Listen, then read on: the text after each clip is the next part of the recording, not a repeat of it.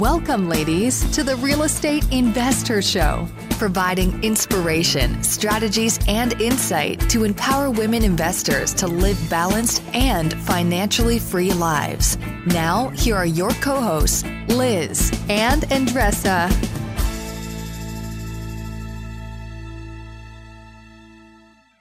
So in today's episode, ladies, you're in for a real treat. We interviewed Jennifer Beadles, who for the last 9 months has been traveling with her family. And what I love about what she has to say today, we got into so many great specifics around growing your portfolio and market analysis. But what really is very powerful is the power of going all in and on a niche and how important that is, especially in today's hot market. Exactly. And one of the things that is really a mind shift is that Jennifer shares that we all should be growing our portfolio, not based on the number of doors. We should be based on the cash flow and how that fits our lifestyle. And I think that, that if we all think about it, and she gives very, very specifics on how she was able to quote unquote retire her husband and really create the lifestyle that her and her family love. It is really down to earth episode and inspiring. So if you're looking to invest out of state and grow your portfolio that also fits your lifestyle needs, this episode is for you. So enjoy. Welcome back, ladies. This is Liz. And this is Andressa. Welcome back to the Real Estate Investor Show, where we are on a very huge mission, and it's our passion to empower women to live a financially free and balanced life. And we have Jennifer Beadles on our show today. Jennifer, thanks for taking some time to be with us here today. Hello, ladies. Thank you so much for having me here. I'm just honored and thrilled to be here with you all today. You have such an amazing background, and I love the things we're going to kind of get to. I'm selfishly very curious about some of the things you're up to right now. So it's all about me and really to serve my own needs now. But anyway, as we always like to kind of kick things off, as you all know, we love to kind of just share something quick with you, our wonderful community. And thank you so much for being on this journey with us. We always like to say. So Andressa, what is happening? How are you? What is coming up for you? Well, besides reading and listening to real estate books, business strategies, I'm big time in self-development, awareness, and making sure that I am as elevated in that sense as the other parts in my life. And I was listening to a couple of podcasts this week about forgiveness. In forgiving ourselves in a daily basis. I was like, oh my gosh, that's kind of like heavy and deep. But, hear me out on this. If you are taking your business to the next level, you are making mistakes and you are putting yourself in an area that it's like super uncomfortable. And we tend to beat ourselves so much. And we hear that voice, right? Inside, it's ourselves and on our own head. And yesterday, I'm doing different things. And I heard the voice. I was like, wow, you screwed up there. Or that's something is off there. And it didn't stop. And I start having a conversation with my own head saying, what, can you stop talking about that? And then I listened to this podcast about really you expressing forgiveness to yourself and acknowledging that, yes, I forgive you for X, Y, and Z, and you're going to do better. You're going to learn from it, and you're a human being. You can make mistakes, and you're going to do better. And then I felt like when I literally said it to myself, I was like, okay, I forgave myself. Or it felt like somebody else was forgiving me for my mistakes. And this was like a first time for me, because I usually don't pay attention to my head. But it's coming up to me more, because the more that we grow our community, the more that we step into other areas that we never thought that we'll be stepping into it, the stakes are higher. And the stakes are higher, my commitment, our commitment to our community, to the women out there, it's higher as well. So think about where you're going through in your life, in your business, and don't forget to forgive yourself and pat yourself in the back, because if you are making certain mistakes or screwing up here or there, it's because you're a mover and shaker. So I just wanted to share that with all of you women out there that are listening to us, because we sometimes tend to be very hard on ourselves. So I want to share that with you. Love that. I love that. And you know, it's fascinating about, I think, if I can make a generalization of women, we're so quick to forgive others.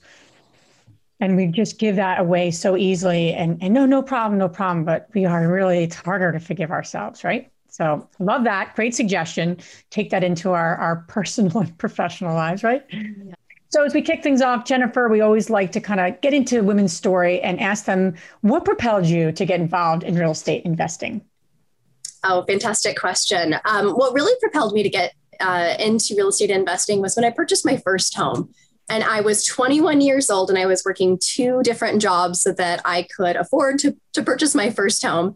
And I realized a couple of things throughout that transaction. One, I saw how much the real estate agent made by showing me one house. And then number 2, I saw the possibilities of building wealth through real estate investing.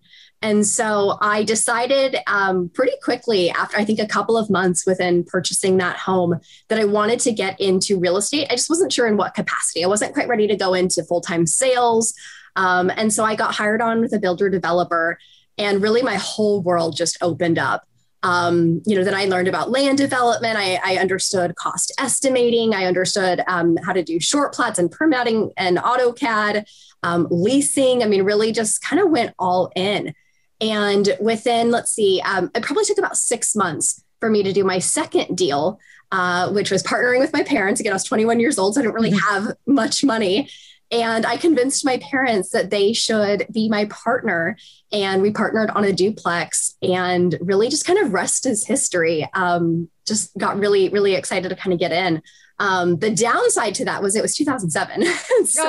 Okay. So we all knew what Seattle is where I come from, and it's about 18 months behind the rest of the country. So things were pretty good in Seattle, actually, in 2007. And then 2008, summer of 2008 hit, and it was not so good. So I found myself with 2 properties that were underwater, and, a little disappointed about, that in my real estate journey. But again, I learned a lot of lessons kind of through that, and really how to buy right. Exactly. So for everybody that are listening, if you're 20 years old, please, just like that's like the killer formula. Go work for somebody. I don't even know if you need to make any money. If you're living in your parents, of course you should make some so you can help them out. But the focus is on the learning here. I wish I had that mentality then. I was looking for a job at 21. Was not focusing on, okay, what can I learn here? The skill set that I can learn here. So thinking about that and the lessons that you learned then, what are the lessons that you learned that you apply for your next move? And what specifically strategy did you shift right away? Or did you test different waters? How did you decide it? You had 2 properties underwater. What path did you take after that? Yeah, well, that was a really good lesson to learn early on. So what I learned from that experience is you need to have more than one strategy when you're buying a property. So I was buying these properties, and my assumption at the time was, and actually this is what everyone kind of told me, was that real estate doubles every 10 years. And so it doesn't matter if you're cash flow negative. That first duplex that I had mentioned, it was cash flow negative $800 a month. Yeah. Awesome. So a little painful lesson. So first things first is don't buy a property with just one winning strategy. So now, of course, through that, I learned buy for cash flow first. And then also, kind of be prepared for potential downturns. The next thing is I learned how to get really good at operations. And so I turned that negative $800 a month into positive $500 a month. So delta of about $1,300 a month pretty quickly. And so I learned that through doing rent increases. We were also able to do a refinance on the property, lowering that monthly mortgage payment. So that was really key. And then the next thing was really just kind of learning how to build my team and surround myself with other people who are living the lifestyle that I want to live. And so again, I mean, prior to that, everyone was kind of, you know, I was hanging out with a lot of real estate agents and people who were flipping houses, and everyone said, oh, you just buy real estate. It's going to double in 10 years. Sure, you're going to have to pay a couple $100 a month to keep it, but you know, in 10 years, you're going to be a millionaire, right? So at 21 years old, that was my, that was kind of my vision for what investing would look like. And then 2008 gave me that really great lesson, which is real estate does not always go up. So you have to really focus on the long term, and you have to make sure that the deal makes sense on day one. Yeah. And now you fast forward, right? Because I, you know, lived through that time of 08 and yeah, it was just like a tough time, you know, and it was a tough time in our business too, just because we didn't know what we didn't know. And, you know, we were in assets we shouldn't have been. And then obviously the economy doesn't help. Right. But you clearly made it through, and now you're thriving in this hot market, totally different market, what we're going through right now. And you talk a lot about niche investing as a really important strategy. And I love that, because in so many ways, people are just complaining about not finding deals and and there's just a lot of complaints out there in our space, right, of investing. And, you know, I forget who I was talking to, but we were talking about this idea of going all in on one key thing, one niche. So talk a little bit about your strategy. What niche do you focus on, and why is that so important, especially quite honestly in any market, but why is it so important right now in today's market? Absolutely. Well, what you focus on expands. And so I meet a lot of investors who are doing flipping, and then they're wanting to do buy and hold and kind of venture off into self-storage and try to do all of these things. And a lot of times I don't see those people succeeding at a high level because their focus is in so many different areas. And it's really hard to make that happen when you're trying to do so many different things. And so I was there in the beginning. Again, we were doing spec home building. My husband and I, we were doing flips. We were trying to build our rental portfolio, but it was a little bit tough. It was a mindset shift, because we could flip a home or we could build a home and sell it. And it was so profitable. That one-time profit was so fantastic that we actually had people saying, well, why then would you go and buy a rental property to make $500 a month when you can flip a house and make maybe 50? Jennifer, that doesn't make sense. And so, but what they, you know, I think we were missing and they were missing at the time is that that's a one-time profit. You sell that property, you get the money, you pay a lot in tax on that. Right. Yep. Just a quick disclosure for you guys that are not taking that capital gains as in consideration, right? It's not like 50 grand free and clear. You gotta pay Uncle Sam from those profits. And so, but we realized with our long-term buy and hold that it was kind of snowballing over time. And then we had the benefit to do a cash out refinance and get that 50 grand in our pocket tax free. And it was kind of like, okay, this is the winning strategy. And so to your point, Liz, or to, you know, your question, why is it important to niche down, is again, I think that when you focus, then you can get really good. I mentioned I got really good at operations. And then we were able to, you know, really kind of expand our portfolio by just focusing on that. And so instead of flipping properties, we said, okay, we're going to put a pause on that. And instead we're going to flip to hold, meaning we're going to buy the same kind of flips that we would, but we're going to keep them as rentals. So we're going to do a cash out refinance, get that money back in our pocket, not pay tax on it, but then have that residual monthly cash flow for the rest of our lives. And so once we made that mental shift, again, I mean, our whole world opened up. We had a lot of more time and freedom. Now with that, we have niched down in the buy and hold space. So, I mean, even to this day, we do supported living, which is renting out to people with intellectual disabilities. And so this allows us essentially a 0% vacancy rate. Our tenants stay on average 10 years or longer. We get all the funding is through the state and federal level. And so we often earn higher income. We're able to net more. And so we can buy these smaller properties, and they are highly profitable.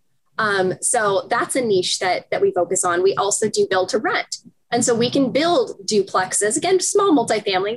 We really kind of, I'm not one that's going for unit count. I'm going for how much cash flow can I get that's going to support my lifestyle so that my family and I can go and travel and have our free time and, you know, focus on that. So, you know, build to rent is another one that we do. Of course, out of state investing, we've been doing that for about the last 5 years, investing outside of Seattle. And so I think that there's a lot of opportunity to niche down in one area of the business, which for us is buy and hold. I want to emphasize what you just said, because I think that I hear so much about the question, like, how many doors do you own? Like that question should be like eliminated for everybody's vocabulary in conferences and anything else, because it really doesn't matter to the person that are, okay, does it matter if the person says 5, 100, 2,000? It doesn't really matter. The emphasis, as you were saying, Jennifer, it's what I also believe, like, talk to me about the cash flow and does that support my lifestyle? Last time that I talked to you, you were traveling with your family. You were on the road. So you're not just talking about it, but you're like walking the walk, and you are able to do that with different things that you put in place, especially out of state investing. I want to go there for a little bit, because a lot of people are facing really high prices around their backyard. And they're like, oh my gosh, I just can't do this here anymore.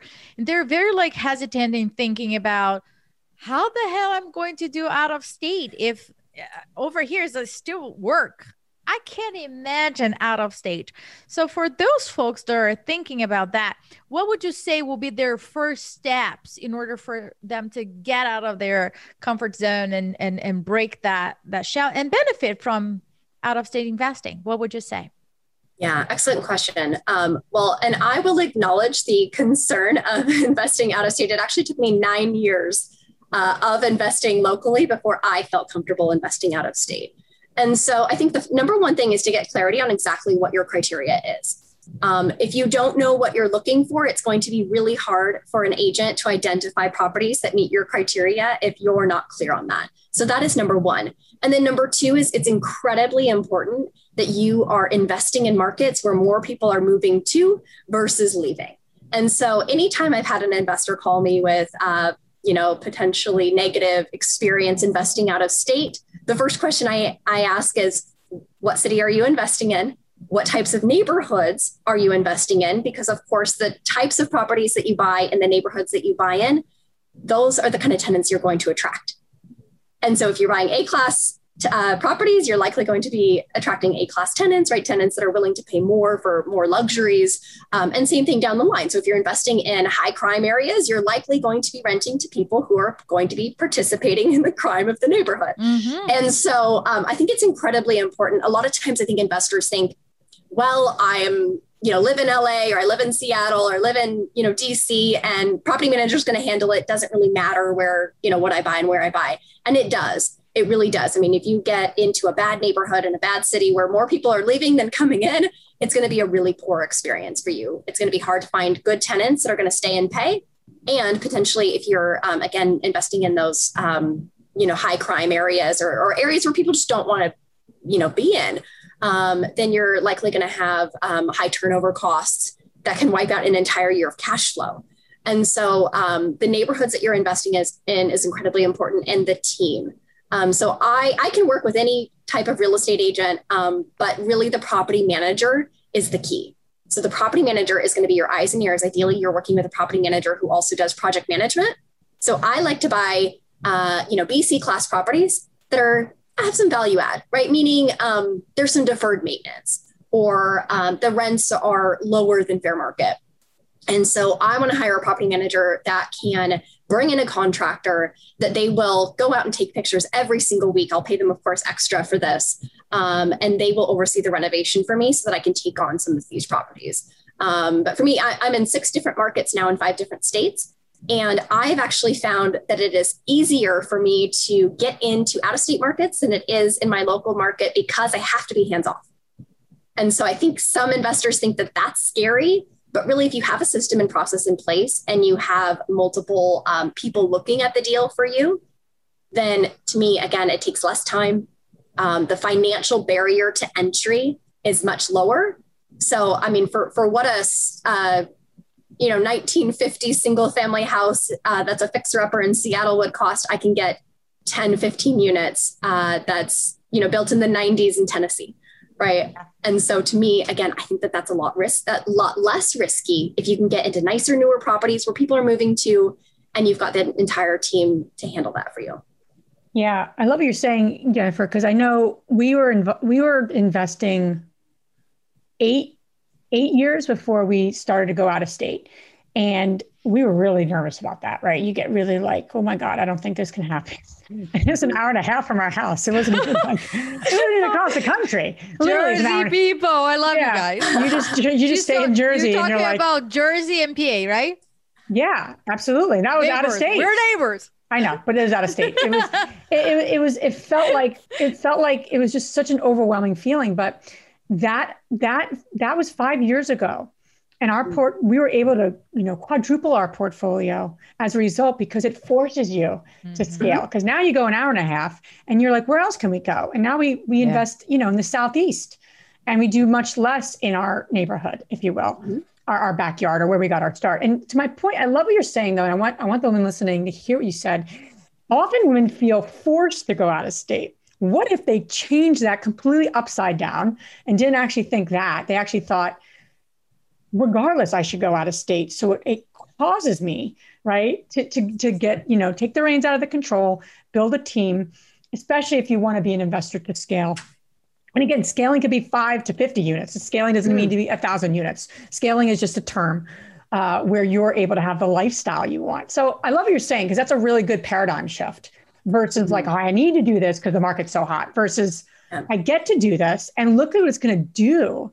Right. For me and my business, and letting go. And God, that was the best thing we did 5 years ago, hands down. The time it felt overwhelming and like, this is nervous. And we're, maybe our leasing agent can get out there. We really considered that when we were talking about it, we're like, maybe they could just drive and do all the showings and come back. Like, we were really trying to figure it out. And God, I'm so glad we decided to hire a property management company. I'm so happy.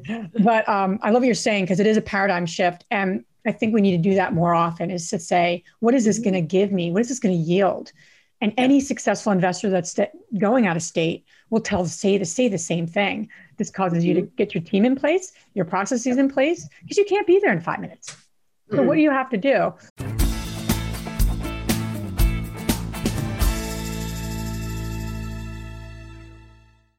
I'm curious to hear from how did you choose these areas? What's some of that criteria? Like, what are your go-to analysis, if you will? Like, how do you, what's your sweet spot?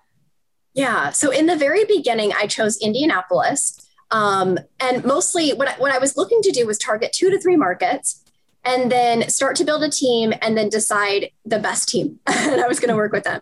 That's and so, And so I started with Indianapolis, mostly because I had recognized that what I like to do is go back to the last recession and see how that market performed.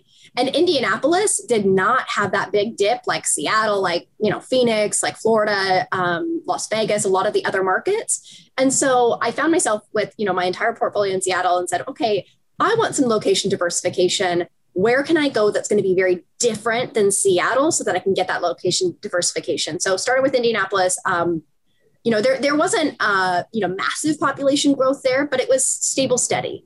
And then the next thing is I looked and I said, okay, there's some job diversification here. It's not a one employer town. They've got multiple universities. They've got the Indy 500. They've got a lot of other automotive and, different industries in Indianapolis. So I liked that. And then the next thing is the properties were incredibly affordable. And so I bought that first duplex for $155,000. We rented it out for $2,235, which to me, that was, I think we were getting a 15% cash on cash return. So that was fantastic. And now today though, how I evaluate markets is I am really looking for, markets where most people are moving to. So I'm investing in Idaho, I'm investing in Tennessee, in Texas, in places where, we're kind of seeing this population migration shift, partly due to COVID, but it had kind of started pre-COVID. And then I think COVID accelerated it. So anyone that was thinking, oh, eventually I'm going to move from LA to Nashville, the COVID said, now is the time. So go. Everybody's just like, I'm going to get the hell out of the city. I'm out. No. Right. Yeah. Right. And so I really just kind of go through the economics and trends and demographics of these markets. Is where are people moving to? Where can I find still really great price to rent ratios? And how can I get into these markets before every other investor? So I kind of tend to stay out of the really hot markets that, you know, I'm here in Phoenix, but, you know, kind of stay out of the markets that are just really, really hot, that every other investor is looking to get into. I just like the boring, stable, steady, high cash flow, high return.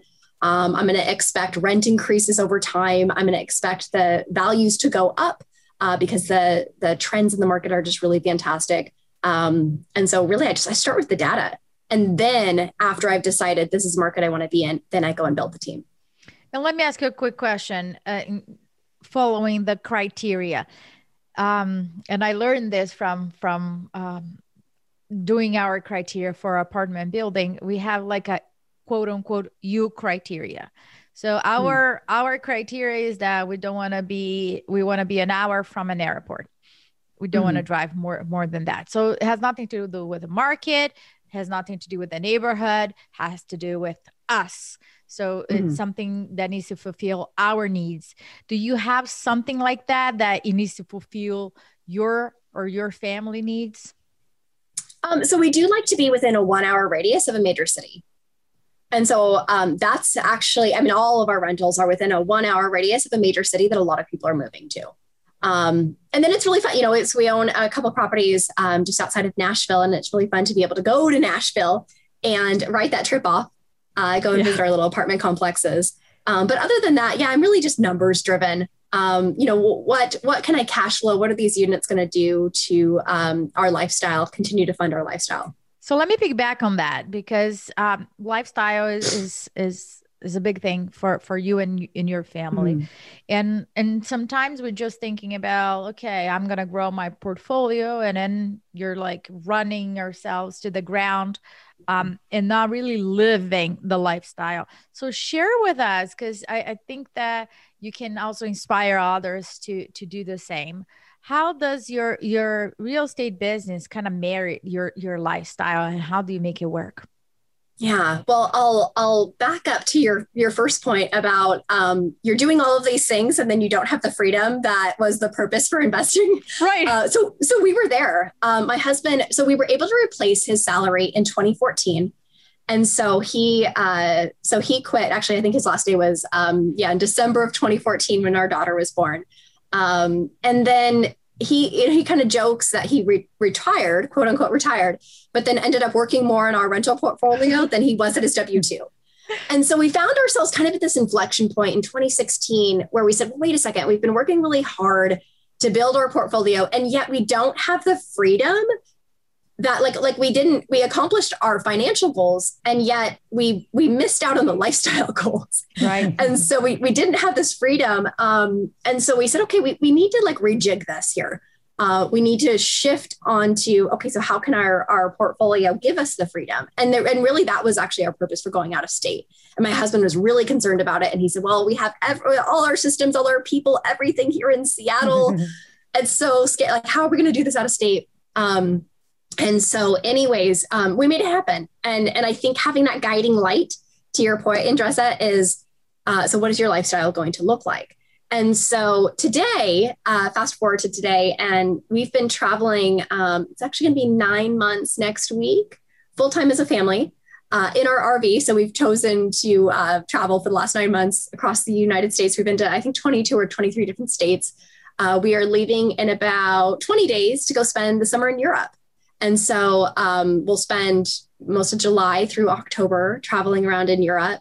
And the only reason we have this freedom is because our rental portfolio allows us to do that. We can be location independent, remote, anywhere in the world, and still operate and run our rental portfolio. But it definitely took a mindset shift of releasing and relinquishing the control and not having to play a part in every little piece of the business. I think, especially for me, and I see this with a lot of women, is we are natural, like project managers. We want to go in and get in, and we have a lot of drive, and we want to make these things happen. That serves you, but there also has to be a plan to step back. And so again, for us, that inflection point was 2016 when we realized we've done a lot here, but we don't have, we couldn't have gone and taken a 2-week vacation the way that we had set our business up. And so, yeah, it was time for a pivot. And today we probably spend maybe 5 hours a month or so, maybe a little bit more time as we're in acquisition mode, writing offers and doing negotiations and things. But once we get a property into performance in our portfolio, then it kind of set it and forget it. That's what I was going to ask you too, as a follow-up to that is, are you maintaining your portfolio or growing it? So it sounds like you're doing both still. Oh, absolutely. These days we're writing a lot of offers. It's taking more offers, out there to get a deal. But again, for us, it's not about unit count. So Andressa, I 100% agree with you. I wish we could kind of, remove that as a success metric. Mm-hmm. I go to real estate conferences and it's kind of interesting. It's like the first thing that people ask is, well, how many units do you own? And that is not an accurate measure of success. It's not. I mean, it should be, what does your lifestyle look like? Yeah. What does your real estate do for you? What is your net profit on your rental properties? I've met people with thousands of units that aren't making enough to quit their W-2, and maybe they love it and that's okay. But yeah, it's a really, for us, it's not about unit count. It's about let's add more units so that we can go and have more fun. Awesome. And having that clarity, whatever works for you and whatever, it sounds like that's bringing you so much joy is so important. Right. And it's amazing that you're doing that. I love it. And that you're exposing your kids to it. That's awesome. And you're feeling fulfilled. Isn't that what investing is all about? Right. And fulfilled, how you define fulfilled. I think that's wonderful and awesome and certainly an inspiration. Where can the ladies listening learn more about you and all your travels? And can they follow you along and wherever you're going? Because that was kind of cool in terms of, I guess, social media, not in person. That would be a little weird, but. Oh my God. Oh yeah. Well, we used to do these really fun group investor trips and we'd invite people out to these different cities and we'd go shop for properties and kind of do these little masterminds. And I'm really hoping that we can get back to that next year because we just had a blast meeting different people from all across the country. But yeah, if you want to follow my travels, Jennifer Beadles 1 on Instagram and Facebook. And then if you want to learn more kind of about what we're doing, Addicted to ROI is our website for real estate investors. And then we also work with real estate agents across the country. So again, I'm always shopping for deals. We always have investors who are looking for deals. If you're an agent that works with investors, check us out at agentsinvest.com. That's awesome. So all this information is going to be on our show notes, and we're going to transition to our fabulous 3 questions. And the first one, Jennifer, is what's the most transformational book you ever read? 4-Hour Work Week. Yeah, right. It's right. Love it. Here. You have it. Right there. A girl after my own heart. Yes. The second is, what's the most powerful routine you do to live a financially free and balanced life, whatever balance means to you? Ooh, 2 things. Meditation, daily meditation. And then one is revisiting my portfolio every single month. Awesome. Do you revisit by yourself, with your team members, or your spouse? With my husband. Okay. Great. And the third and last question is, which woman, famous or not, has inspired you the most? Ooh. Liz Faircloth. Yeah, there we go. You're funny. Liz, I love your morning jog. Oh, that's cute. It's so fun to watch. That's awesome. I half the time I'm like, is anyone watching this? So that's good. I'm glad you're watching this. Oh, I'm watching Liz. Oh, I love it. Oh, I love it so much. Oh, you're sweet. I'll send you a check. Well, I don't know where I can send that check to you because you're traveling, but my corny joke. But Jennifer, thanks so much for being on here today. Thanks for sharing all your great nuggets and what you're up to, and excited to see where you go and what you're creating. You're creating something wonderful. So thanks so much for all your time. Oh, thank you both so much. It's been an honor and my pleasure. If you enjoyed this podcast and want to receive updates on our next interviews, go to our website, therealestateinvestor.com. There, you can subscribe to our show, become part of our investor community, and get updates on upcoming episodes. If you like our show, please share with other women who would benefit. And don't forget to leave us a rating on iTunes. We'd really appreciate it. And as always, we encourage you to take one action as a result of today's show and put it into motion so you can live both a financially free and balanced life. Thanks for spending time with us. Ciao.